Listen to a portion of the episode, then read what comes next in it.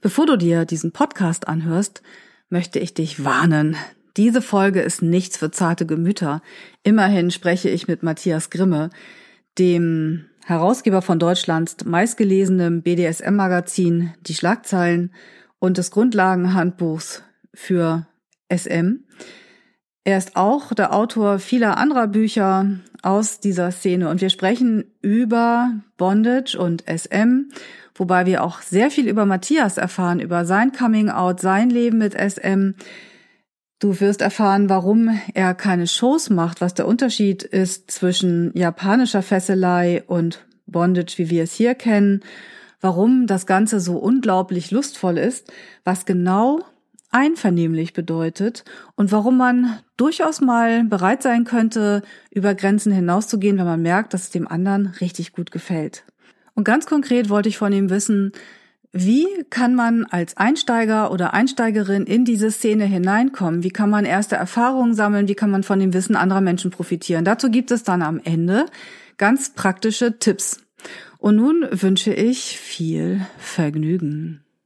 Herzlich willkommen zu Alles über Sexualität, dem Podcast von die-sexualität.de.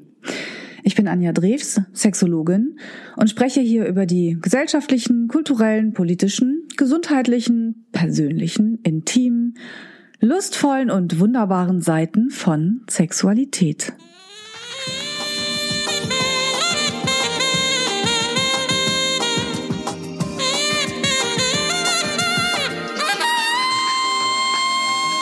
Alles über Sexualität, der Podcast über das Sexuelle. So, jetzt sitze ich also hier in der Höhle des Löwen, wie ich es vorhin angekündigt habe. Ja. Und der Löwe raucht. Der Löwe raucht. Und ich freue mich total, dass ich, ähm, dass ich hier sein darf bei dir, hier in deinem Verlag, in deinen Räumlichkeiten. Und dass ich dich äh, befragen darf und dir Löcher im Bauch fragen darf mhm. zum Thema, weiß ich noch gar nicht genau, Bondage, SM wo das jetzt gleich so hingeht. Mhm. Matthias, ähm, magst du sagen, was du genau machst?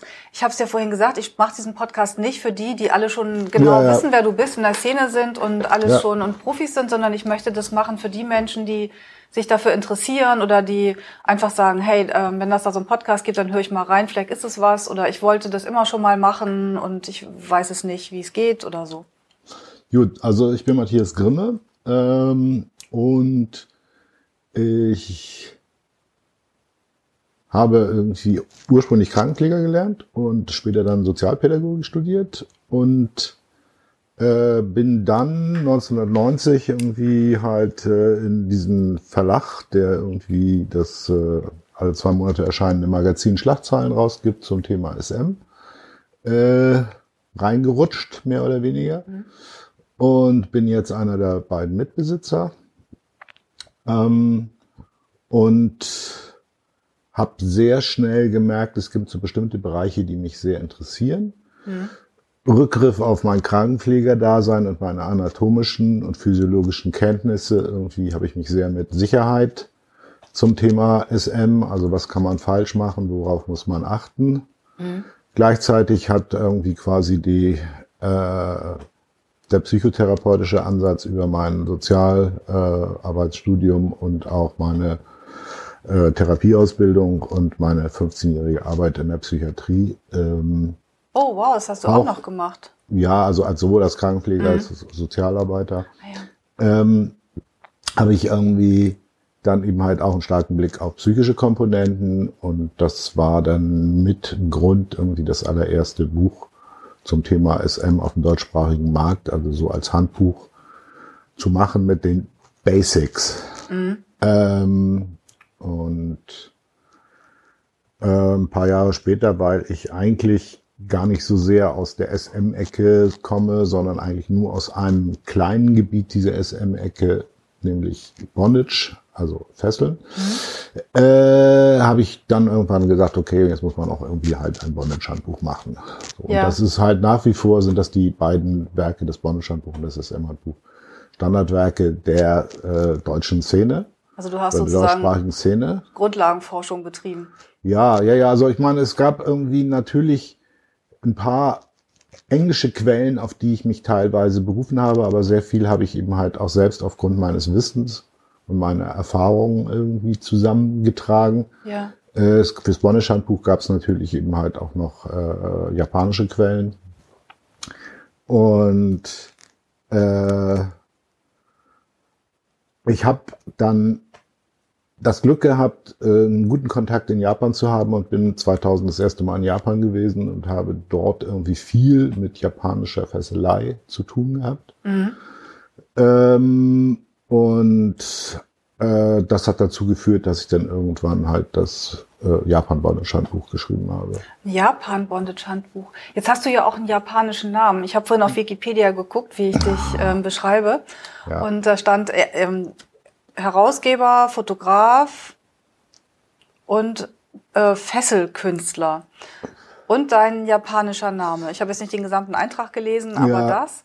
Also die Sache ist die, ich habe äh, quasi einen Spitznamen, der immer wieder auftaucht, das ist Drachenmann. Und bei meinem ersten Besuch in Japan hat dann mein japanischer Kontakt gesagt, ja, der Drachenmann kann keiner sagen in Japan, du musst es schon irgendwie auf Japanisch sagen. Und das ist dann Tatsu Otoko. Sag nochmal. Tatsu Otoko. Tatsu Otoko. Tatsu ist der Drache und Otoko ist der Mann. Ah, okay.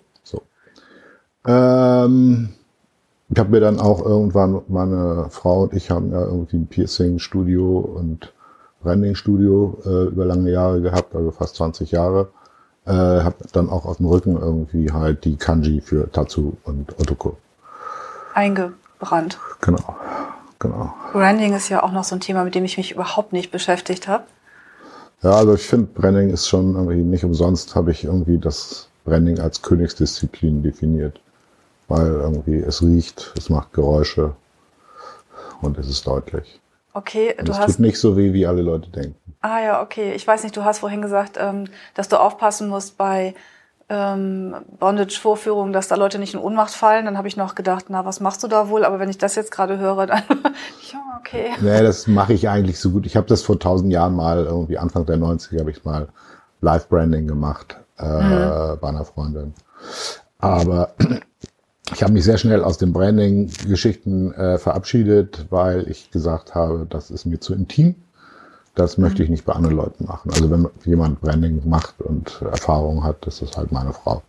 Okay, zu dem Thema Branding kann ich ja dann eine Frau befragen. Ich glaube. Genau, da kannst du meine Frau befragen, weil da kann sie dir einiges zu erzählen. Äh, jedenfalls, das war dann eben halt auch so gut lesbar, dass dann die Leute in Japan dann auch irgendwie so, oh, das ist. Das heißt, du bist So. nicht nur in Deutschland bekannt als, ähm, wie nennst du dich denn, Bondage-Künstler oder wie- Fessler. Fessler. Also du bist nicht nur halt in ein Deutschland Fessler. bekannt als Fessler, sondern auch in Japan. Und hast Ich, du dann- ja, natürlich, also man hat von mir gehört, so. Ähm, es passieren dann manchmal auch so lustige Dinge, dass ich auf eine Veranstaltung gehe, eine Manga-Convention und mir irgendein Asiate irgendwie an mir vorbeigeht, sich umdreht und sagt, oh, Totoko. Und ich so, äh, und das dann gar kein Mensch aus Japan ist, sondern irgendwie ein Mensch aus, äh, wo kam der her? Ich glaube aus Korea. Okay, also du bist sozusagen, äh, dann bist du international bekannt. mir, mich kennen viele. Leute, aber irgendwie, ich treibe mich eigentlich im internationalen Rahmen schon lange nicht mehr rum. Ähm, weil ich irgendwie diese Sachen irgendwie, ich muss mich zeigen, damit man mich kennt, ist mir irgendwie sowas von egal. Ähm, und ich habe das Thema japanische Fesselei damals nach Deutschland gebracht. Äh, und inzwischen hat das irgendwie halt so eine, soll man sagen, eine Explosion gegeben und überall sind japanische Fesseltreffs, äh, also Dojos, ähm, und überall wird im japanischen Stil gefesselt. Es gibt irgendwie Japaner, die inzwischen nach Deutschland kommen und dort Unterricht geben und so weiter. Und ich lasse die Leute machen und mach mein eigenes Ding. Ich finde das ja total spannend. Das Erste ist, was ich denke, naja, ich habe dich an den Landungsbrücken hier auch erkannt. Als ich da mit, äh, mit Jella stand und äh, du vorbeigingst ja. und ich dachte, huh, den, den kenne ich doch. Facebook, ach ja, genau, und den wollte ich doch eh schon befragen. Also passiert ja auch an den Landungsbrücken direkt vor der Haustür sozusagen. Passiert mir auch sonst immer mal wieder, dass ich irgendwie die Davidstraße längs gehe und irgendjemand im Vorbeigehen zu seinem Bekannten, mit dem er da längs geht, sagt, das war übrigens Matthias Grille. äh, und ich habe mir immer so überlegt, ähm, ob jetzt quasi die Marke Drachenmann ist. Und ich habe, für mich war aber eigentlich klar, die Marke ist eigentlich immer Matthias Grimmel. Mhm. Meine Bücher sind von Matthias Grimmel, mein äh, Internetauftritte ist Matthias Grimme irgendwie. Ja. So. Und wenn dann irgendwie Leute es halt lustig finden zu sagen, ja, also okay, es tritt irgendwie halt äh, auf der Bühne der Drachenmann mit Robcat auf. Okay. Mhm. Ich würde es aber genauso gut finden oder fast noch besser, wenn Matthias Grimme mit Nicole auftritt. Ja.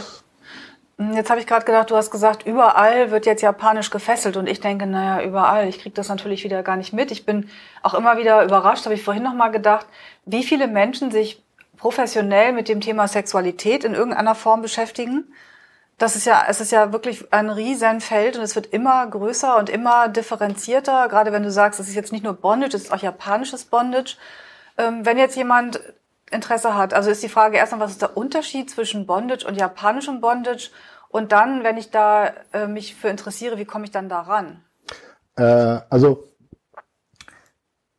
Bondage ist ja letzten Endes nur der englische Ausdruck für fesseln oder jemanden festbinden. Mhm. Ich präferiere eigentlich die deutschen Ausdrücke, weil sie einfach mehr sinnlicher für uns sind. Äh, deswegen bin ich auch eher kein Bondager, sondern eben halt ein Festler. Ja. Ich bin auch kein Rigger. Das kein was? Rigger. Was ist das? Das ist das, was viele Leute von sich sagen, dass sie als Fessler Rigger sind. Okay. Ringen kommt eigentlich aus dem Bereich des Bühnenbaus. Das sind halt die Leute, die irgendwie die an den Sachen hochziehen, äh, Lautsprecher, Scheinwerfer und so weiter mhm. an den Bühneninstallationen. Ähm, und es ist so eine Übernahme von einer Sache, die irgendwie eigentlich ganz lustig ist, weil die Historie ist, ähm, in den 90er Jahren und auch noch in den Nullerjahren gab es viele Yahoo-Gruppen, äh, wo man quasi, über die man halt quasi wie so ein Forum machen konnte. Und Yahoo hatte aber die Politik, dass äh, der Begriff Bondage nicht benutzt werden durfte. Also musste man sich da irgendwas Alternatives ausdenken, was irgendwie unverfänglich ist. Und da kam dann der Rigger ins Spiel. So. Okay, also wenn du jetzt sagst, Fesseln ist sinnlicher, dann denke ich auch, da hast du recht, stimmt. Fesseln, das ist was, was, das tut man, das macht man, da hat man so ein Bild davon und das ist ähm, nicht so abstrakt wie Bondage. Fesseln hat was, ja, sinnlich, stimmt, ja. ja. Und ähm, ich habe dann im Rahmen mein, also ich war diverse Male irgendwie in Japan, irgendwie zuerst alleine, dann irgendwie mit Nicole, der Katze. äh, und wir haben und mit, dann. Mit Nicole arbeitest du schon, oder ihr seid, ihr seid ja irgendwie, ihr seid ja, das hattest du an den Landungsbrücken ein bisschen Ja, erzählt. wir sind auch ein Paar. Also ich bin sowohl verheiratet, jetzt äh, Ende, fast, also Ende des Jahres irgendwie mit äh, meiner Frau seit äh, 30 Jahren zusammen und mit Nicole seit 20 Jahren irgendwie in Sachen Bondage unterwegs und auch zusammen. Das war das Thema mit der goldenen Hochzeit. Genau, das war das Thema mit der goldenen Hochzeit. 50 Jahre Beziehung mit Matthias Grimmer. Ja, wunderbar. Ähm, und mit und mit Nicole, mit der Katze, ähm, gehst du. Mache ich die ganzen also, Bondage-Geschichten. Mhm. So. Äh, und ja, wir haben uns mehr und mehr, also es gibt ja so viel Nachwuchs also früher sind wir viel aufgetreten. Also in den ersten Jahren haben wir irgendwie fröhlich um die 1000 Shows gehabt. Wow. Ähm, das passierte dann unter anderem auch dadurch, dass wir irgendwie halt auf äh, Erotikmessen gebucht waren und dann jeden Tag drei bis vier Shows machen mussten, Wochenende lang. Okay. Da haben wir dann eigentlich im Allgemeinen immer ein Zweitmodell dabei gehabt, weil das für ein Modell nicht zu tragen ist, weil es mhm. einfach zu körperlich zu anstrengend ist. Ähm, und das heißt, ihr habt dann, ich frage nochmal für mal die Zuhörer auch, Zuhörerinnen. Das heißt, ihr seid auf der Bühne oder wart auf der Bühne und habt dann da ähm, eine, eine Show gemacht und Nein. Und also was wir auf der Bühne eigentlich, also wir haben angefangen ganz traditionell mit, wie man so eine Show macht. Also wir haben uns vorher zusammengesetzt und halt überlegt, ähm, was wir, welche Sets wir machen. Also erst diese Fesselei, dann diese Fesselei, dann diese Fesselei. Und dann in Japan hatten wir irgendwie die Situation, dass wir einen Auftritt hatten und da, das war auch alles abgesprochen und ich habe so gemerkt, äh, das, das passt mir eigentlich gar nicht. Ich würde irgendwie gerne lieber irgendwas anderes machen als das, was wir abgesprochen haben. Habe aber nichts gesagt, weil wir haben es ja abgesprochen. Nicole hat auch nichts gesagt, der ging es aber genauso und dann haben wir irgendwie das Abgesprochene gemacht. Das war total scheiße, fühlte sich für uns beide kacke an. Die Zuschauer haben natürlich nichts gemerkt. ja. Äh, und danach haben wir uns zusammengesetzt und haben gesagt, dass wir den Plan machen. Vorher ist Kacke. Also wir fangen mit irgendeinem Standard an und gucken dann, wohin es geht. Ähm, parallel dazu hatten wir das Glück, äh, relativ früh, also japanische, traditionelle japanische Fesselei oder auch Shibari, äh, so sagt man auf Japanisch, ähm, ist ganz häufig so eine fesselnde Person. In ungefähr 95 Prozent, zumindest da, wo ich es gesehen habe, ist es ein Mann auf der Bühne äh, mit einem möglichst unschuldigen, leidenden und so weiter Mädel, was halt gebucht ist und eine gute Show zu liefern hat.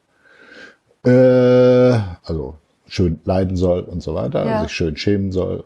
Super. Ähm, und das Ganze ist so, wenn sie gefesselt ist, dann ist sie halt gefesselt in diese Position oder jede Position und sie bewegt sich nicht. Und wir hatten eben mal das Glück, dass wir eine brasilianische Tanzkompanie, die uns privat gebucht hatte, äh, unterrichtet haben und dann war irgendwie kaum, dass die hingen, die Mitglieder, haben sie geguckt, was sie noch tanzen können. Wir haben große Augen gekriegt und haben gesagt, wow, das sieht ja cool aus. Und dann habe ich zu Nicole gesagt, Nicole, also du hast irgendwie Tanzlehrerassistentenausbildung, du hast viel in deinem Leben getanzt, beweg deinen Arsch. Guck, was noch geht. So, Gefesselt. gefesselt, genau. Und dann haben wir eben halt angefangen mit einem bewegten Modell, also Modell, was sich von alleine bewegt, äh, zu machen, was die Japaner total irritiert hat bei unseren Auftritten, was wir da machen. Also äh, das ist kein braves, leidendes Mädel, sondern irgendwie eine Frau, die irgendwie guckt, was sie noch machen kann, eine Frau, die frech ist, die Frau, die irgendwie sich irgendwelche bösen Sachen antun lässt, sich verhauen lässt auf der Bühne, äh, irgendwelche Nadeln durch die Brust stechen lässt und dabei zufrieden grinst. Das Das heißt, war das, für die Japaner überhaupt nicht zu verstehen. das heißt wieder so kultureller Unterschied. Also Ja, genau. Ähm, die Japaner hatten zu der Zeit auch so gut wie noch nie irgendwie ein Paar gesehen. Also wir erzählen eigentlich auf der Bühne immer unsere Liebesgeschichte. Also wir wollen nicht von Liebe reden. Also wir hassen uns eigentlich. Äh, also wir erzählen halt unsere Geschichte, wie wir miteinander umgehen. Das ist eigentlich das, was wir auf der Bühne machen. Ähm, und das kann es manchmal irgendwie sein, je nachdem, wie unsere Stimmung ist, äh, dass wir irgendwie so ganz romantisch sind. Ähm, es kann aber Also eben halt auch sein, dass das. Ganze irgendwie halt auf Krawall ist. okay. Das kann dann dazu führen, dass Nicole mir irgendwie mein erstes Seil, sorry, mein erstes Seil aus der Hand reißt und sich selbst hinhängt. Und dann stehe ich halt blöd da und muss dann gucken, was ich mit der Situation mache. Äh, nein. Das heißt, Ähm, das heißt, ihr macht nicht nur, ihr macht nicht nur die, diese Aufführung oder dieses das Fesseln an sich, sondern da kommt auch schon eure Beziehungsdynamik mit rein Natürlich. und die Stimmung Ja, und das, ist- alles. Das, das ist unsere Beziehungsdynamik. Also wir äh, machen deswegen keine Show. Was wir machen, ist komplett authentisch. ja. Ähm, und das kann auch sein, dass die Stimmung währenddessen wechselt. Also das pass- dann sind so lustige Sachen, dann liegen irgendwie auf der Bühne, weil ich denke, das könnte ganz lustig sein und Nicole gesagt hat, oh ja, findet sie auch lustig. Sie zieht mal ein weißes Kleid an, damit man das Blut drauf sehen kann. Ähm, Liegen auf der Bühne fünf Nadeln. Also. Und ich benutze dann aber nur zwei, weil ich plötzlich so das Gefühl, das reicht eigentlich. Ja. Und dann kommt hinterher Nicole und sagt, sag mal, äh, was denn das? Du hast mich hier schon wieder verarscht. Da liegen noch drei Nadeln, die du nicht benutzt hast. Also, so. Äh, dann sage ich irgendwie halt, ja, meine Stimmung war eben halt so, dass ich nur zwei benutzen wollte. Da muss dann Nicole damit dealen. Also es ist irgendwie immer so ein Spiel miteinander. Und ja. die Zuschauer dürfen quasi dran teilhaben, was wir zeigen. Und es passieren dann so lustige Sachen.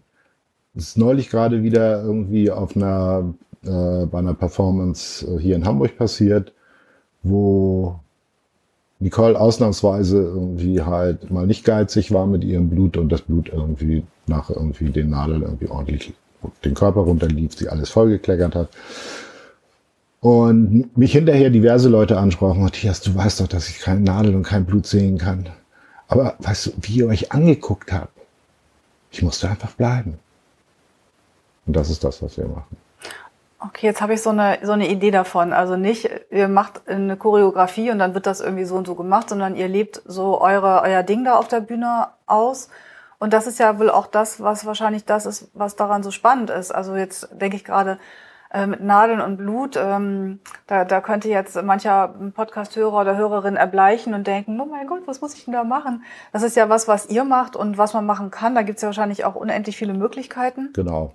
Aber das, das ist ist es wahrscheinlich, das höre ich jetzt raus, nicht, dass die Fesselkunst, wie man das Seil linksrum, rechtsrum legt, sondern es ist die Dynamik, die da entsteht zwischen den Paaren. Genau. Also wir machen immer ein bisschen mehr als einfach nur Fesseln. Mhm. Und warum gefällt es anderen, das zu tun? Das ist ja das, das ist ja in diesem ganzen SM-Bereich, dass einer was macht und der andere das machen lässt oder man ja auch switchen kann. Aber was ist das, ähm, was steckt dahinter? Also. Was ist das, was daran Lust macht? Also ich kommen so aus der ganz schlichten Ecke eigentlich. Also so ursprünglich noch vor meinem SM Coming Out. Äh, Wann war das? Mein SM Coming Out war 1990. Okay. Im selben Jahr, wo ich meine Frau dann kennengelernt mhm. habe. Also nur 30 Jahre jetzt, ne? Wahnsinn. Äh, genau. Und ich habe aber schon, ich wusste halt schon mit äh, 18, 19, 20, dass ich irgendwie das schön und spannend finden würde und mich das irgendwie sexuell zusätzlich kicken würde, irgendwie eine Frau ans Bett zu binden und dann mit ihr zu vögeln.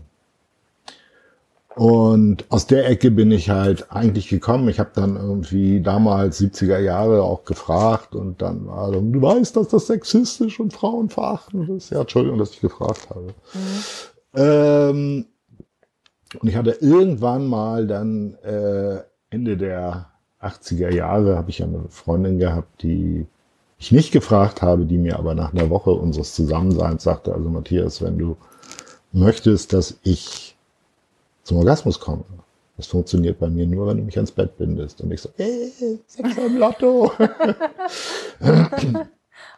naja, nach der Beziehung hatte ich dann irgendwie durch mehrere in einer Woche passierende Zufälle irgendwie mein SM-Coming Out. So, ich dachte, da hast, hast du Blut geleckt im was. Genau, und dann hatte ich irgendwie, als ich an dem Abend, wo ich meine zukünftige Frau kennengelernt hatte, habe ich sie dann auch irgendwie mit Handschellen, also gar nicht mit Seil, mit Handschellen gefesselt. Und dann meinte meine Frau irgendwie so, ja, ist ja schön und gut, aber ich müsste sie jetzt auch noch hauen. Und dann habe ich gesagt, oh Gott, oh Gott. Hauen, oh Mann, habe ich noch nie gemacht, weiß ich nicht. Oh. So, dann hat meine Frau gesagt, ach du Scheiße, ein Nachwuchsado, der keine Ahnung hat, dem muss ich ja alles beibringen. was, was sie dann auch gemacht hat, ne? Ja, und was aus dem geworden ist. was aus dem geworden ist, genau. Ähm, und äh, ich habe dann eben halt gemerkt, dass es, ich eigentlich noch Lust habe auf andere Sachen, von denen ich aber immer gesagt habe, nee, da kann ich niemandem mitkommen. Mhm. So. Weil Fesseln war für mich irgendwie was, ja, das ist nicht so, das ist ja nicht wirklich was Gewalttätiges, nee, nee, nee, aber meine düstereren Wünsche, da habe ich gesagt, die kann ich eh, da kann ich niemanden fragen. Und im Rahmen dann von SM habe ich halt festgestellt, ja, klar, kann man da checken, ob das irgendwie in Ordnung ist. Und äh, deswegen mache ich eben halt manchmal auch so Sachen, wo Leute sagen, oh, das ist aber brutal, oder oh, das ist aber irgendwie gefährlich. Und das geht eben halt, du kannst, also die Basis für den ganzen Bonisch und SM und Kram ist ja immer eine ganz einfache. Die ist irgendwie entweder safe, sane, consensual, also sicher, äh, mit gesundem Menschenverstand Mhm. und einvernehmlich. Oder eben RAC, Risk Aware, Consensual Kink, also risikobewusster, einvernehmlicher Unsinn, den man miteinander treibt. Mhm. Ähm, das setzt aber immer voraus, diese Einvernehmlichkeit setzt immer voraus, dass du es mit einer informierten Person zu tun hast. Ja. Also wenn ich dich jetzt frage, darf ich dich jetzt fesseln? Und du sagst, äh, weil du es spannend findest, äh, ja, würde ich schon mal machen lassen.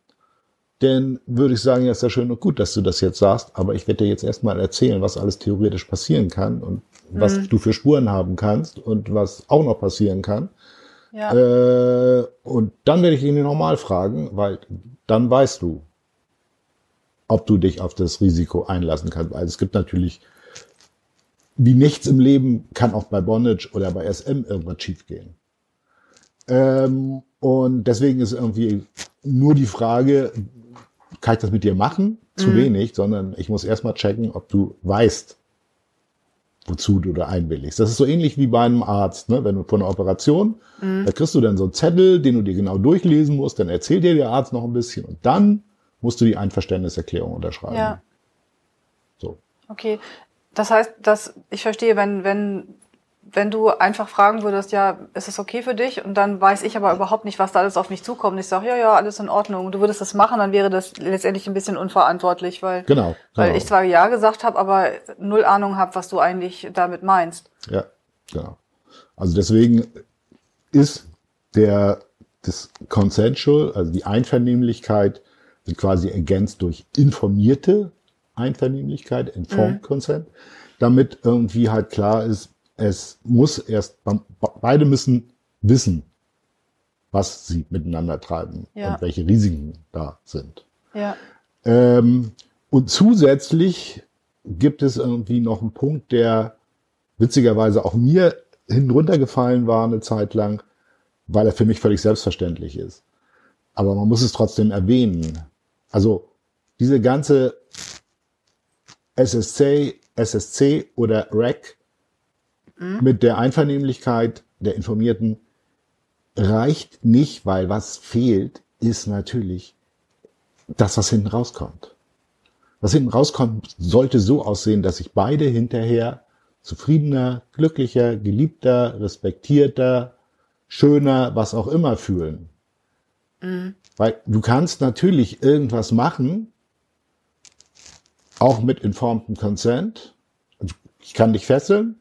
Du sagst, ja, ja, äh, du hast mir das ja erklärt, was alles passieren kann. Ich will das jetzt trotzdem machen.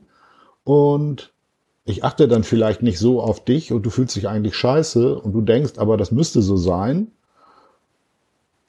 Und gehst dann raus aus so einer Fesselsituation mit, na, das lasse ich nie wieder machen, das ist ja voll kacke gewesen. Ja. Weil ich da nicht drauf geachtet habe, wie es dir eigentlich danach geht.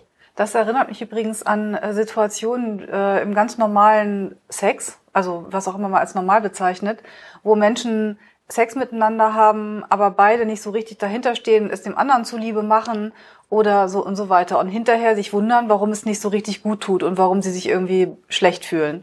So, also das heißt, das ist im Prinzip das Gleiche. Ich muss auch in dieser Richtung immer äh, auf den anderen achten. Ich muss ja sehr sensibel sein Genau. und, und sehr empathisch auch sein und zu Ja. gucken, wie geht's dem anderen gerade, weil sonst kann es ja zu ziemlichen Abstürzen auch führen, denke ich. Ja, ja, ja, klar. Also das hat manchmal auch Nachteile. Ne? Mhm. Also ich habe das, stelle es immer wieder fest. Es gibt eine Sache, die ich gerne mache. Ich stehe auf Fisten. Mhm. Äh, also eine ganze Hand irgendwie in eine Möse reinschieben.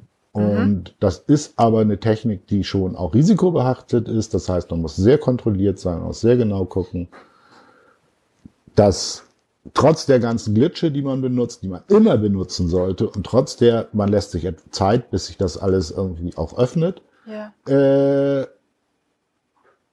trotzdem immer genau in der Hand sein, um halt zu spüren, äh, komme ich da irgendwie komisch gegen irgendwas, äh, ditche ich den Muttermund an, komme ich zu sehr hinten ins hintere Scheidengewölbe, was weh tut und so weiter. Das wiederum führt dazu, wenn man darauf achtet, dass es natürlich auf die eigene Geilheit geht. Also ich mache Fisten einerseits geil, aber andererseits, wenn ich mich darauf konzentriere, was ich da mache, damit da nichts passiert, dann bin ich natürlich nicht mehr bei mir, sondern bin ich bei der anderen Person. Das ist halt was, was dann eben halt passieren kann. Okay. Und das ist dann halt eben halt auch in Ordnung. Man muss es halt nur wissen. Ja. Ne? Wenn ich jetzt irgendwie die andere Person aus den Augen verliere, weil ich irgendwie meine eigene sexuelle Befriedigung in den Vordergrund stelle, dann gehe ich das Risiko ein, dass da irgendwas komisch ist, dass es irgendwie zu einer Schleim Schleimhauteinriss kommt oder so. Und dann ist hinterher das Drama groß. Okay, also du bist, du musst dich äh, kontrollieren, du musst immer darauf achten. Du kannst nicht nur deiner eigenen Lust nachgeben, sondern du musst gucken, dass du, dass du auf der anderen Seite, du bist halt immer bei dem anderen auch 50-50 sozusagen. Ja, ja, richtig, richtig, richtig. Und das finde ich ist eigentlich auch wichtig. Und letzten Endes ist dieses, das ist die, die Achtsamkeit für die andere Person. Ähm, ist letzten Endes auch das, was Leute aus der Situation hinterher rausgeht mit dem, ich habe mich aufgehoben gefühlt.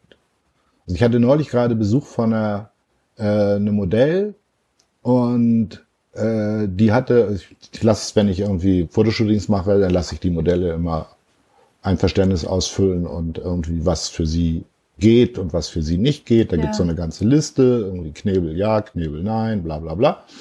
Und bei ihr stand irgendwie auf der Liste Knebel nein. Ist dieser Zettel, diese Einverständniserklärung irgendwie von 2013, wo ich mich das erste Mal mit ihr getroffen habe. Und dann habe ich irgendwie gesagt, sag mal, Eva, äh, ich habe da so einen neuen Knebel und wie ist es denn? Ja, Matthias, also so Verhältnis wie wir haben, mach das mal. So. Und dann sagte sie hinterher auch, ja, natürlich mag sie eigentlich keine Knebel, aber wissend, wie ich mit dieser Situation umgehe und auch damit umgehe, dass sie irgendwie, das ist ein offener Knebel, dass sie irgendwie den, sich selbst und den halben Fußboden voll sabbert. Weil das automatisch passiert bei einem offenen Knebel äh, dass ich nicht irgendwie sie dafür verachtet, dass sie halt da rumsabbert, sondern irgendwie das einfach toll finde, führt dazu, dass sie es auch toll findet. So. Okay, das ist das ja ist halt, das ja. ist immer irgendwie halt so ein vordergründig mache ich was mit ihr, quäl ich sie. Und hintergründig ist es aber dann eben halt, dass sie natürlich erstmal überhaupt Ja dazu gesagt hat, aber eben halt auch diese Rückkopplung diese Geilheitsrückkopplung. Ja. Ne? Also wenn ich halt merke, ich, es, es kickt, was ich mache, kickt die andere Person, tarnt mich das natürlich an und umgekehrt. Wenn die andere Person merkt, dass mich irgendwas antarnt und man irgendwie offen miteinander umgeht, dann kickt das die andere Person auch. Ja, okay, das, das, ne, das ja, führt das, dann ja. dazu, dass man Sachen manchmal macht. Also es gibt bestimmte erotische Techniken, von denen ich immer gedacht habe, das turnt überhaupt nicht. Und dann habe ich aber durch Zufall bin ich in Situationen geraten, wo ich gemerkt habe, wenn ich diese erotische Technik benutze, fliegt mir meine Partnerin irgendwie weg, weil das so heiß ist. Und durch die Rückkopplung mhm. Ist das irgendwie halt was, dass ich dann merke, ja, aber es ist auch für mich heiß. Und äh, das ist eigentlich für mich halt erotische Spiel letzten Endes bei dem, was ich mache, ob ich nun jemanden den Arsch versohle oder jemanden irgendwie so zusammenschnüre, dass er irgendwie sich nicht bewegen kann, was ich nicht so aufregend finde. Ich finde es eigentlich immer gut, wenn die Leute sich bewegen können. Äh, oder auch so fessel, dass es total unbequem und anstrengend ist. Es geht eigentlich immer darum, dass beide Spaß haben. Hm. Ich habe ja, ich hab gerade daran gedacht, weil du hast das mit dem der Rückkopplung, da bespreche ich ganz oft auch mit, mit Menschen bei mir in der Praxis drüber, wenn die da sind, dass es diese Rückkopplung ist, dass wenn ich merke, dass dem anderen das gefällt, also wenn ich bei mir bleibe und das mache, was mir gefällt, dann kann es sein, dass mein Partner, meine Partnerin das ja auch dann gerade gut findet, weil man merkt, ah, das ist gut und ich bin gemeint und dann gibt's eben auch diese Rückkopplung und dann geht das immer weiter und das kannst du ja offensichtlich auf alle auf alle Sachen beziehen, auf alle Praktiken und auf ja. alles, was da passiert. Und dann kann es ja auch sein, dass du Sachen machst, von denen du erst dachtest, ah nee, da habe ich keinen Bock drauf oder das ist langweilig oder ist mir zu abgefahren, dass du dann, wenn du dich da reintraust und du merkst das, dass es dann ja doch so sein kann, dass es dir erstaunlich gut gefällt. Ja, genau.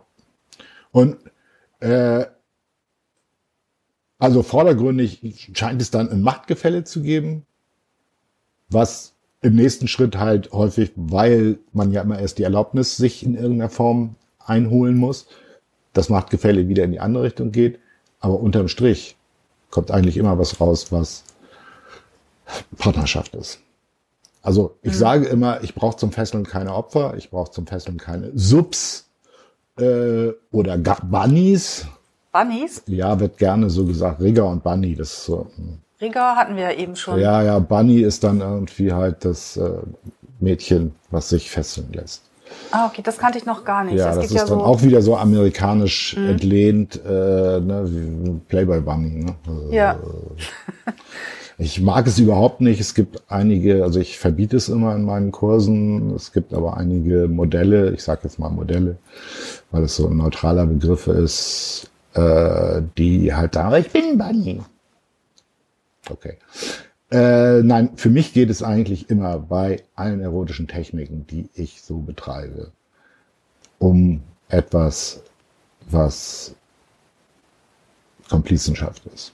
Mhm. Das heißt, auch wenn ich quasi entscheide, was jetzt gerade passiert, oder eben halt auch äh, etwas will, von dem ich weiß, dass es der andere irgendwie nicht so cool findet oder der das vielleicht nicht will, dann versuche ich natürlich eine Person da reinzulocken. Mhm. Äh, aber es geht mir nicht um die, um, um Macht oder um Dominanz, sondern mir geht es eigentlich darum, ich will das jetzt. Der kleine Junge in mir möchte das gerne. So. Ja. Und es gibt so eine total schöne Geschichte. Äh, vor ein paar Jahren, also große Bonnisch-Messe in München, die BoundCon ist irgendwie halt so das Event für Fessler und Fesslerinnen.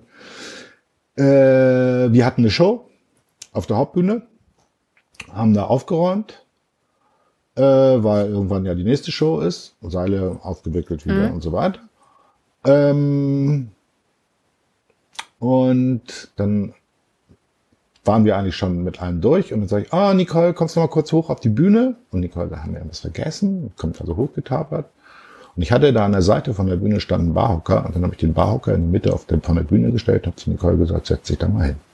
Und Nicole so, äh, na ja gut, äh, was will der? Bin ich runtergegangen, habe mich vor die Bühne gestellt, wo immer noch eine ganze Menge Leute rumlungerten.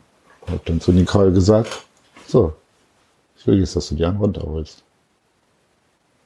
Nicole hat irgendwie pff, Viertelstunde, 20 Minuten geschimpft wie ein Ohrsport, du Arschloch, das mache ich nicht. Sie sitzt aber die ganze Zeit sitzen geblieben.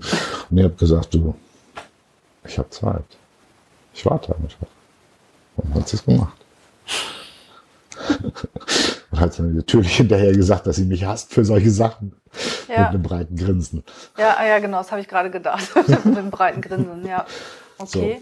So. Äh, und das ist scheinbar dann irgendwie so ein, äh, der Dominus befiehlt seiner Sub irgendwie dieses oder jenes zu tun. Das war aber das ist eigentlich relativ Banane.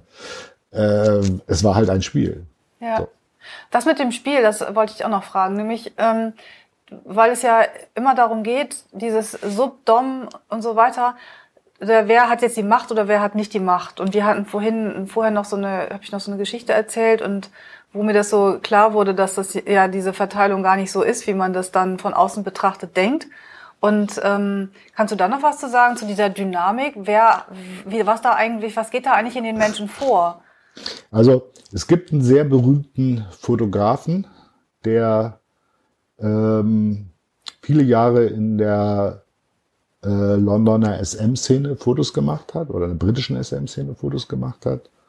Und dessen Fazit irgendwie, nachdem er das irgendwie fünf Jahre gemacht hat, ist, also der hat einige Bildbände veröffentlicht, äh, und dessen Fazit ist gewesen, ich zeige euch ganz viel, aber das, was wirklich passiert, ist nicht zu sehen. Niemals. Ja. Und das ist das, was eigentlich alles ablaufen sollte, wenn es gut läuft. Das, was so an Gefühlen ablaufen sollte.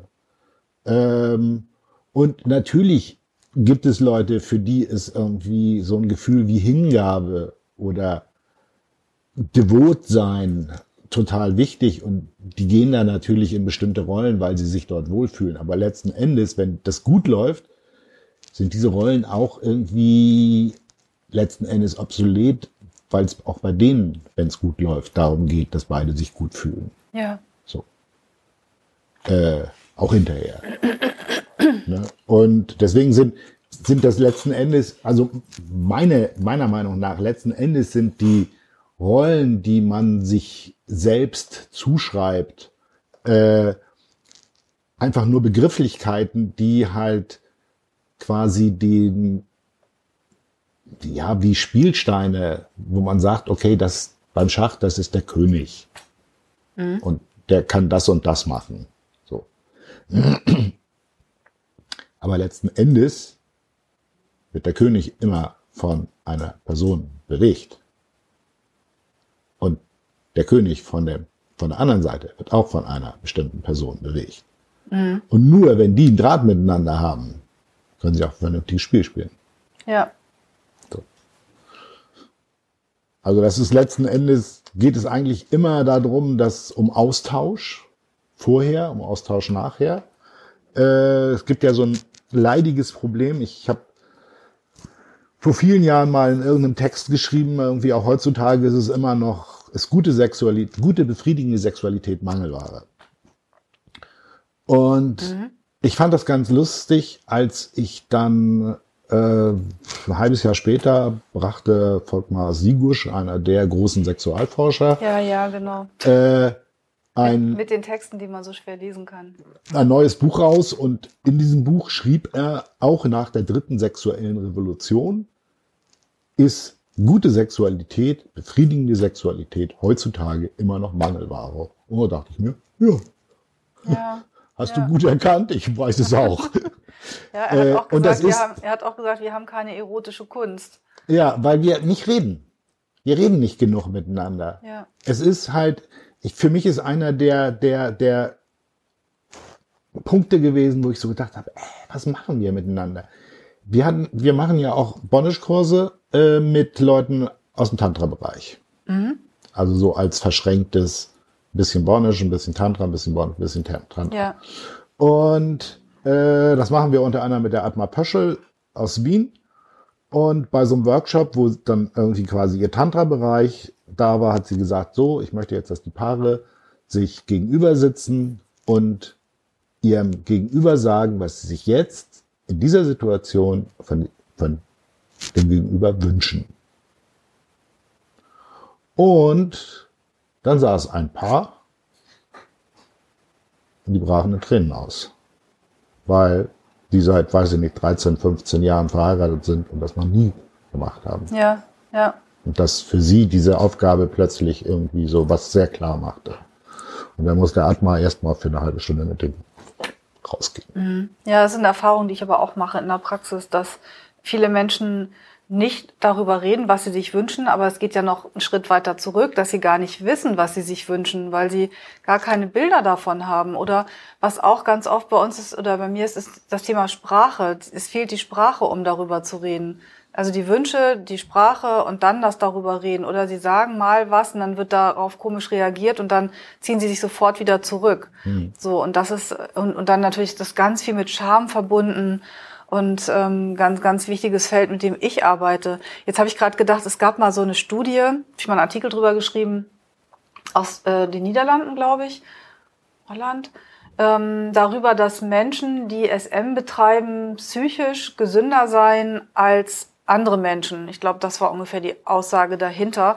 Und ich dachte, dass vielleicht damit zusammenhängt, wenn es dann so ist, ähm, dass, dass die gelernt haben oder lernen, über ihre Bedürfnisse zu sprechen und das ja wirklich auszuleben, aber auch ins Kleinste zu besprechen und zu gucken und so, was eben viele andere nicht machen. Und wenn ich immer, also wenn ich immer meine äh, Sexualität ist ja, ein, ist ja so ein wichtiger Bereich im Leben und wenn ich nie darüber rede, was ich mir wünsche und nie bekomme, bin ich ja ewig unbefriedigt, unzufrieden und trage das mit mir rum. Und das kann ja tatsächlich auch ähm, zu, zu Störungen im, im normalen, im anderen Leben dann auch führen. Mhm. Wenn ich aber das auslebe und mit jemandem darüber spreche, dann ist es ja, habe ich ja eine ganz andere Grundlage auch. Ja, also ein typisches Beispiel, ich meine, seit es die Schlagzeilen gibt, äh, also seit 1988 gibt es ein Telefon, was anrufbar ist für Leute, die irgendwie halt Rat suchen. Äh, was in den letzten Jahren kaum noch genutzt wird von irgendwelchen Menschen, weil sie stellen ihre Fragen lieber irgendwie auf Twitter oder Facebook oder wo auch immer, in irgendwelchen SM-Communities. Ähm und das typische Ding ist, jemand stellt für sich fest, er steht auf irgendwelche SM-Techniken. Und dann ist eben halt die Frage, was macht er jetzt? Er lebt mit einer Person zusammen, die er liebt, der vielleicht Kinder hat oder der sie vielleicht Kinder hat. Und steht jetzt halt da, was mache ich jetzt damit, dass ich weiß, dass ich irgendwie Lust drauf habe. Und dann gibt es halt verschiedene Möglichkeiten. Es gibt die Möglichkeit, mit seinem Partner zu reden oder irgendwie ihm vorsichtig was einzutüten, also mit ihm irgendwie vielleicht äh, Shades of Grey zu gucken. Äh, oder ich hatte noch vermieden, das jetzt hier zu erwähnen. oder irgendwie vielleicht auch was Vernünftigeres. Äh, mhm. Jedenfalls und dann zu gucken, wie der Partner darauf reagiert, wenn er so, oh, das ist ja jetzt ganz furchtbar, oh, wie soll ich überhaupt das anfangen, dann muss man sich natürlich überlegen, ob man das vielleicht dann anders eintütet, aber wenn der dann sagt, oh, das finde ich mal spannend, oh, dann kann man sagen, ja, weißt du, das ist schön, dass du das spannend findest, weil ich habe nämlich. Ähm, man kann es aber eben halt auch irgendwie sagen, pass auf, ich habe festgestellt, meine sexuellen Bedürfnisse haben auch noch eine andere Richtung, außer irgendwie Kinderzeugen. Ähm, und dann gibt es halt drei Möglichkeiten. Die eine Möglichkeit ist, dass der Partner sagt, hey, toll. Die zweite Möglichkeit ist, du bist krank, ich lass mich von dir scheiden. Die dritte Möglichkeit ist, okay, ich kann das verstehen, dass du da sexuelle Bedürfnisse in diese Richtung hast. Für mich ist es nichts. Hm. Äh, lass uns gucken, wie wir einen Deal finden, dass du diese sexuellen Bedürfnisse irgendwie anderweitig befriedigst. So. Äh, es gibt noch einen bei einigen Leuten funktionierenden vierten Weg. Äh, und zwar ist das der, dass einer der, also der jeweilige, der nichts mit SM zu tun hat, aus Liebe zu seinem Partner sagt, okay, wir probieren das mal aus. Mhm. Ähm, und dann feststellt, ach, ich finde das ganz cool irgendwie, meinen Partner irgendwie durch die Gegend zu jagen. Ich kann ihm jetzt ansagen, Dreckstück, bring den Müll runter. Und wenn das nicht irgendwie am nächsten Tag passiert ist, dann kriegt er halt einen mit der Peitsche rübergezogen. Das ist ganz spannend. So. Das ist meistens aber was, was dann quasi nur für diese Beziehung gilt und nach dem Ende der Beziehung ist jetzt nicht aus diesem, ich habe im SM-Bereich rumgespielt, Menschen ein SMer geworden. Ich hatte so ein paar in der Praxis. Und das es war sehr spannend, was da für eine Dynamik entstanden ist. Ja. Und es gibt dann natürlich die, Sache, die eigentlich keine Möglichkeit ist. Und ich erzähle auch, warum das keine Möglichkeit ist. Es gibt das, wo jemand sagt, okay, ich versuche das jetzt auszuschwitzen. Ich liebe diese Frau. Ich weiß, dass es sie verletzen würde, wenn ich ihr von diesen schweinischen, perversen, schmutzigen Wünschen erzählen würde, dass ich ihr gerne mal die Augen verbinden würde und ihr auf den Po klatschen würde. Ähm und dann passiert nämlich Folgendes, und das ist das, wieso ich diesen langen Sermon da gerade gemacht habe. Dann entsteht ein Groll bei der Person, die das nicht ausleben kann. Und zwar ja. entsteht der ganz irgendwo tief drin, vielleicht erstmal gar nicht spürbar, aber ja. es entsteht aus diesem Groll eine Gereiztheit. Und dann kann es eben halt passieren, dass irgendwelche normalen Alltagssituationen, gemeinsamer Urlaub oder so, plötzlich überschattet werden von einem für die Person, die das spürt, auch nicht so richtig greifbaren, aggressiven Verhalten. Mhm. Weil man so genervt ist, aber das nicht genau fixieren kann, was das ist. Weil man halt diese Bedürfnisse weggepackt hat. Ja. Und dann hat das gar nichts mehr mit Sexualität zu tun, sondern es hat mit, mit Beziehungsdynamik zu tun. Und das ist meistens dann eine eher destruktive Beziehungsdynamik. Also wir haben immer wieder Leute, die so äh, im SM-Bereich gelebt haben, eigentlich auch ganz froh waren, dann ist die Beziehung zu Ende, dann haben sie jemanden kennengelernt, den sie irgendwie super toll finden, mit dem sie geheiratet haben, mit dem sie Kinder gekriegt haben, der aber überhaupt gar nichts mit dem Thema anfangen kann. Und diese Leute berichten dann irgendwann immer wieder, ja, so,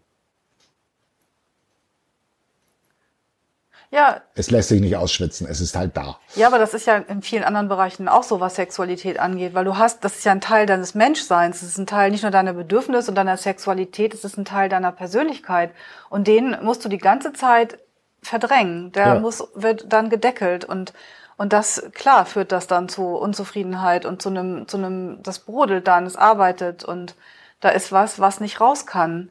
Hm. Und ja, eine schwierige Sache. Jetzt habe ich gerade noch dran gedacht, das ist mir wieder eingefallen, ich habe mal ähm, vor ein paar Jahren ähm, Drehbücher für so Educationals geschrieben, also für so, so, wie man besser Sex macht. Und das wurde dann auch umgesetzt mit Pornodarstellern. Und ich weiß noch, dass ich dachte, ja, jetzt gucken wir mal auch so SM mal was ganz so für die, die einfach mal damit anfangen wollen. Und die beiden Pornodarsteller, die das dann umsetzen sollen, die haben sich dann totgelacht. Er hat gar keine Erektion bekommen, weil das, die waren, kamen aus dem Hardcore-Bereich und fanden das so albern und so, so, lächerlich. Und dann stand ich da, das weiß ich noch, in Prag in dieser Wohnung und, und ähm, die waren so ein bisschen ratlos, wie sie das jetzt darstellen sollen. Aber es ist ja, ja, es ist, es ist ja auch, auch dieser Bereich ist ja riesengroß, wie wir gerade, äh, wie ich gerade rausgefunden habe. Also das, das Fesseln hier, das Fesseln da, also japanisch, das dann auch der ganze SM-Bereich, das ist ja ein Riesen, das ist ja ein Riesenfass. Also da sind ja tausende Töpfe drin, was du alles machen kannst. Und wenn du damit anfangen willst und Lust hast, was zu machen, dann stehst du ja erstmal da und überlegst, ähm, ja, was kann ich tun? So. Und was. Cut. Ich mache. Äh, was rätst du denn jetzt äh, Menschen, die, die in diesen Bereich einsteigen wollen, was sie am besten machen? Also, wie Außer gesagt, deine Bücher zu lesen. ja. Äh, also ich denke erstmal, also ich hatte vor Jahren, als ich mein Coming Out hatte, gab es so gut wie keine Informationen. Da gab es hässliche Heftchen irgendwie im Pornoshop, wo ganz klar war, das ist nichts, was ich in irgendeiner Form was mit meinen Bedürfnissen zu tun hat. Mhm. Das ist der Grund, warum die Schlagzeilen überhaupt entstanden sind, weil wir etwas machen wollten, was irgendwie normale SM-Leute auch gut finden, wo wir irgendwie über alle möglichen Themen reden können und so ja. weiter. Ähm, und dann habe ich irgendwie vor einer Weile hatten wir Besuch hier von Leuten, von den äh, jungen SM-Leuten und sagte dann so, ja, das ist ja total einfach heutzutage für euch. Man kann das ja alles googeln. Man braucht ja nicht irgendwie sich einsam zu fühlen, so wie wir, weil wir haben ja alle gedacht, wir sind die Einzigen, die irgendwie so komisch drauf sind. Mhm. Und er sagte, äh, nee, so einfach ist das nicht. Man hat irgendwelche Gefühle und Bedürfnisse und weiß aber nicht, was das ist. Man muss erst mal irgendwie rauskriegen, wonach man überhaupt googeln soll. So. Und da ist mir das klar geworden, dass es eben halt, fängt ja eben halt an dem Punkt an. Ich weiß, dass bestimmte Sachen mich kicken, aber was ist das, was mich kickt? Und äh, das ist alle, zuallererst der erste Schritt für einen selber, irgendwie zu gucken, was ist eigentlich das, was ich mir wünsche. Und dann muss man halt gucken, gibt es irgendwelche äh, Gruppen, Stammtische, ähm, gibt ja irgendwie deutschsprachigen, gesamten deutschsprachigen Raum gibt es irgendwie in jeder größeren Mittelstadt gibt es irgendwelche Stammtische. Mhm, okay, also hier in Hamburg auch. Ja, sogar ja. in Kiel. In Kiel? Äh, es gibt sogar irgendwie in Bayern Stammtische natürlich, also auch irgendwo auf dem platten Land. Ähm, und dann eben halt gucken, da mal hinzugehen und mal da irgendwie zu sagen, also ich bin halt da neu mit dem Thema und ich weiß selbst noch nicht so genau und dann einfach zu gucken, was andere erzählen und mhm. wie andere mit bestimmten Sachen umgehen. Das finde ich immer besonders wichtig. Ich halte es für den ersten Schritt, irgendwie sowas zu machen, irgendwie ziemlich schlau.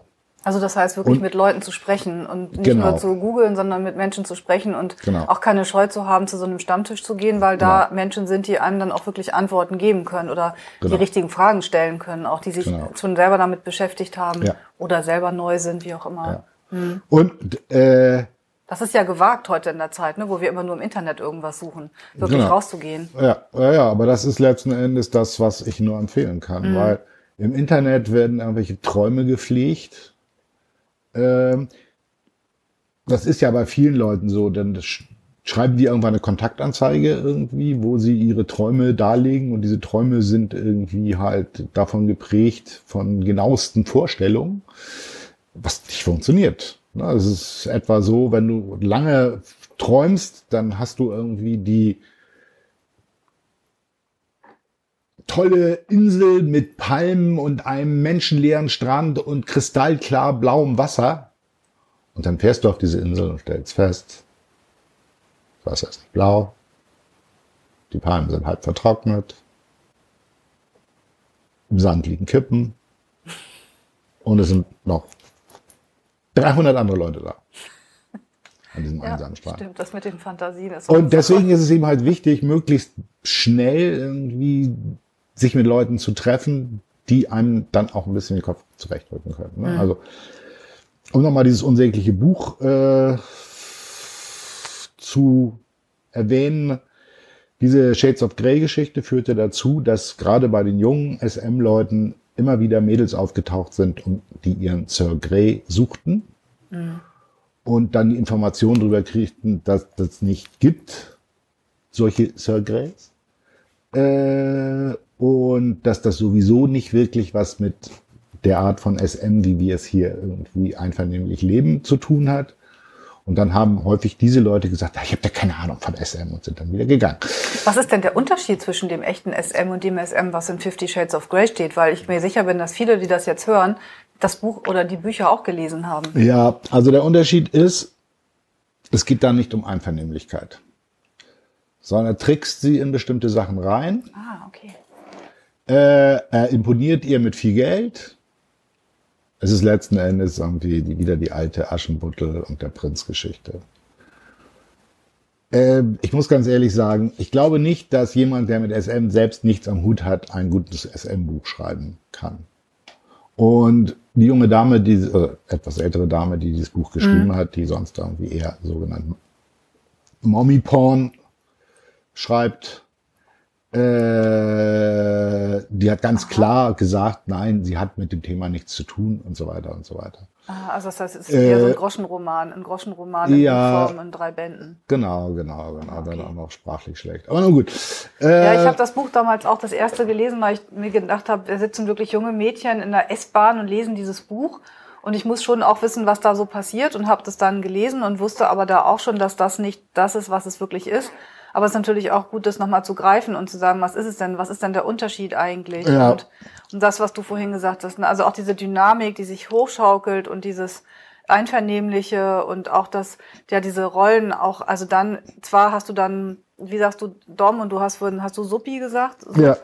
Dass, äh, dass auch das so ein bisschen verschwimmt auch oder dass das so, dass das was, dass es gar nicht so diese, dieses oben unten ist, sondern eher auf Augenhöhe, nur mit Ne? Also wenn man ne, sich auf Rollen natürlich einigen kann, das ist ja kein Problem. Ne? Und dann ist eben halt scheinbar die Augenhöhe nicht da. Aber die meisten Leute, die ich kenne, die irgendwie was mit SM zu tun haben, träumen natürlich irgendwie von realen Versklaverei, manche und weiß der Geier. Aber die meisten, wie gesagt, die ich kenne, sagen dann, ja, dann muss aber auch wieder die Augenhöhe wieder da sein. Mhm. Okay. Natürlich gibt es Leute, die sagen, ja, das sind jedem Leben 24-7, ne? immer, immer bereit, zugriffsbereit. Also 24-7 heißt ähm, 24 Stunden am Tag, sieben Tage die Woche in dieser ja. Art von Beziehung zu stecken. Ja. Da habe ich mal so ein Buch gelesen von so ein paar, die darüber geschrieben haben, wie das ja. geht. Fand ich spannend. Also, Und an diesem besagten Stammtisch in Kiel traf ich auch auf ein paar das erste Mal. Das war 1998 ähm, die davon erzählten, habe ich das erste Mal gehört, dass es sowas gibt. Ja, also ist letzten Endes, ich meine, es gibt natürlich Sachen, die Leute, also die Leute sind ja frei, die können sich ja irgendwie alles Mögliche halt ausdenken. ich denke aber letzten Endes unterm Strich muss es für beide irgendwie zufriedenstellend sein. Mhm. Sonst ist es halt nix. Ja. ja. Das heißt, wenn jemand merkt, oh, ich habe da irgendwie Bock drauf, dann ist es am sinnvollsten, sich wirklich Menschen zu suchen, um dann mit denen in Kontakt zu kommen und darüber genau. zu sprechen. Und dann hat man eine Chance, vielleicht irgendwie die eine oder andere Person ein bisschen näher kennenzulernen. Also nicht irgendwie, ich suche mir meine Gespielin oder meinen Gespielen so, auf so einem Stammtisch, sondern einfach Leute näher kennenzulernen Und dann kann man irgendwie gucken, aha, der, ich habe gerade gehört, ein Teil des Stammtisches geht morgen auf die und die Party. Dann kann man sich da einklinken und steht nicht irgendwie als gieriger, äh, lonely Cowboy in der Ecke rum mhm. und fühlt sich scheiße, sondern ist mit ein paar Leuten, mit denen man einen Austausch hat. Und dann ist so eine Party irgendwie auch, kann so eine Party auch ganz nett sein, auch wenn man nicht jemanden da hat, mit dem man gleich okay. irgendwie und dann streckt man darüber die Fühler dann, aus und dann genau. kriegt man noch ein bisschen mehr mit, wo noch hier was ist, da was ist genau, und dann kommt genau. man an diese ganzen Sachen. Was ist mit solchen, äh, solchen Kursen, wie du sie auch anbietest? Wann geht man dahin? Äh, also ich meine, wir bieten ja halt einmal diese Abendkurse an, das ist einfach zum Reinschnuppern. Äh, Thema Hauen, Thema Nadeln, Thema Fesseln. Hm, wie du das so sagst, so Thema Hauen, Thema Nadeln, Thema Fesseln. Mhm. ja. Ich hatte gerade kurz überlegt, ob ich mal in so einen, in so einen Kurs stechen, kommen ne? sollte. Ah, stechen? Okay. Äh, es gibt viele Leute, die auf temporäres Piercing stehen. Ich meine, auf Piercing stehst du ja auch. Ich habe Ohrringe. Ja. ja. Hat ja auch jemand Löcher gestochen. Ja, aber da war ich noch ganz klein. Das war gegen meinen Willen. Ja, das. Äh, Und es hat wehgetan. Ich habe das deine Mutter angezeigt. Und ich fand es nicht gut.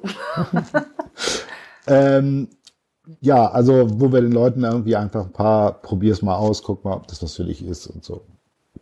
Und die anderen Kurse, die wir machen, die Wochenendkurse, die über drei Tage gehen, das ist natürlich für Leute, die schon für sich rumgespielt haben oder irgendwie ein gemeinsames Interesse haben und denken, ah, ich glaube, das könnte was für mich sein und da möchte ich nicht nur reinschnuppern, sondern möchte gleich ein bisschen mehr haben. Mhm. Ähm, witzigerweise werden unsere Kurse ganz häufig verschenkt. Also zur Hochzeit, zum Hochzeitstag, zum Geburtstag und so weiter. Ganz häufig von dem Partner, der gerne möchte, dass der andere Partner oder die andere Partnerin das endlich mal lernt. Okay, sehr interessant, ja. Und natürlich gibt es Leute, bei denen das so ist, dass das, dass die zwar denken, das wäre genau ihr Ding, dann aber feststellen, die haben zwei linke Hände und irgendwie läuft das alles nicht und bringt keinen Spaß. Mhm. Ja, man muss sich mit dem Thema ja offensichtlich auch ganz schön auseinandersetzen. Also mal eben so ein bisschen fesseln ist ja nicht so eine gute Idee. Ne? Doch, kann man auch mal eben so ein bisschen fesseln, aber dann sollte man irgendwie vielleicht äh, Ledermanschetten nehmen. Wo habe ich denn mal? Oder Klettfesseln oder so. Als ich für Beate Use gearbeitet habe, war ich mal in einem Shop und da kam eine Frau und ich konnte ihr zeigen, wie man so einen Knoten macht. Wo habe ich denn das gelernt? Das weiß ich jetzt nicht mehr, aber irgendwo. Ja, ich habe mich. Schuhe bin. Nee, das war schon so ein richtiger, so ein, so ein, das war schon aus diesem Wissen heraus. Ich muss jetzt gerade überlegen, wo ich das eigentlich, jetzt bin ich ja auch schon 50 und habe so viel Erfahrung gemacht, ich weiß gar nicht mehr, wo ich das jetzt her hatte. Ist ja auch egal. Also jedenfalls äh, schlummert. Im Alter wird das Gedächtnis nicht besser. Ne? schlummert noch so einiges in mir, wo ich gerade überlege, wo habe ich denn das jetzt her? Also gut, also zu solchen Sachen würde ich dich vielleicht noch mal gerne in, einem, in einer anderen Folge befragen, wenn ich das darf, weil da gibt's ja noch äh, unendlich viel mehr. Aber ich glaube, so habe ich jetzt erstmal so ein so ein ähm, so ein Grund, so ein so ein ähm, Rundumschlag gemacht von Bondage, japanisches Bondage, SM. Da sind so ein paar Begriffe gefallen. Mm, wir haben über ähm, gesprochen über diesen, diese Einvernehmlichkeit, diese Dynamik des sich Hochschaukelns sozusagen, ähm, des sich gegenseitig geil machens und des Gutfindens und ähm, auch wie man dann, also den Unterschied zwischen was ist eigentlich, was ist echtes SM und was ist dann, was kennt man aus diesem Buch und wie kommt man, wenn man das kennenlernen möchte, da rein. Und den Weg finde ich gut mit dem Stammtisch und darüber eben Menschen kennenzulernen. Und dann gibt's eben noch tausend andere Fragen, aber das ja, würde ich jetzt vertagen. Das hm. war jetzt so viel. Ja, gut. Danke, Dann danke ich dir fürs Interview. Ja, ich danke dir. Und ähm, vielen Dank an die Zuhörer und Zuhörerinnen, die jetzt hoffentlich mit einer Menge Informationen rausgehen. Achso, ich dachte, die das alles ertragen müssen. Nö, die hören sich das ja an, weil sie das wissen wollen. Ne? Und ja. die jetzt wahrscheinlich an der einen Stelle gedacht haben, oh mein Gott, so wie ich gerade, Blut. Ja. Und ähm, wobei, da habe ich auch mal, ich hatte mal irgendwann so ein Buch, da waren Bilder, da hatte jemand über den Rücken Nadeln gezogen mit Fäden dran. Es sah aus wie so äh, Schwingen, wie so Flügel. Mhm. Ja, ich muss mal nach in mich gehen, da sind noch so einige Sachen. Also, vielen Dank und tschüss. tschüss. Wenn dir der Podcast gefallen hat, freuen wir uns sehr über eine Bewertung bei iTunes oder einen Kommentar auf unserer Webseite www.die die-sexualität.de mit AE. Hier findest du auch weitere Folgen und viele Informationen rund um das Thema Sexualität. Wenn du keine Folge verpassen möchtest, kannst du den Podcast bei iTunes abonnieren oder unsere Facebook-Seite Die Sexualität liken. Bei konkreten Fragen kannst du auf unserer Seite im Menü nach aktuellen Kursen und kostenlosen Ratgebern schauen. Und es besteht die Möglichkeit eines persönlichen Gesprächs in meiner sexualtherapeutischen Praxis oder über Skype. Informationen dazu findest du auf meiner Webseite www.anjadrews.de. Ich freue mich, dass du dir die Folge angehört hast und wünsche dir noch einen wunderbaren Tag oder Abend und verabschiede mich bis zum nächsten Mal.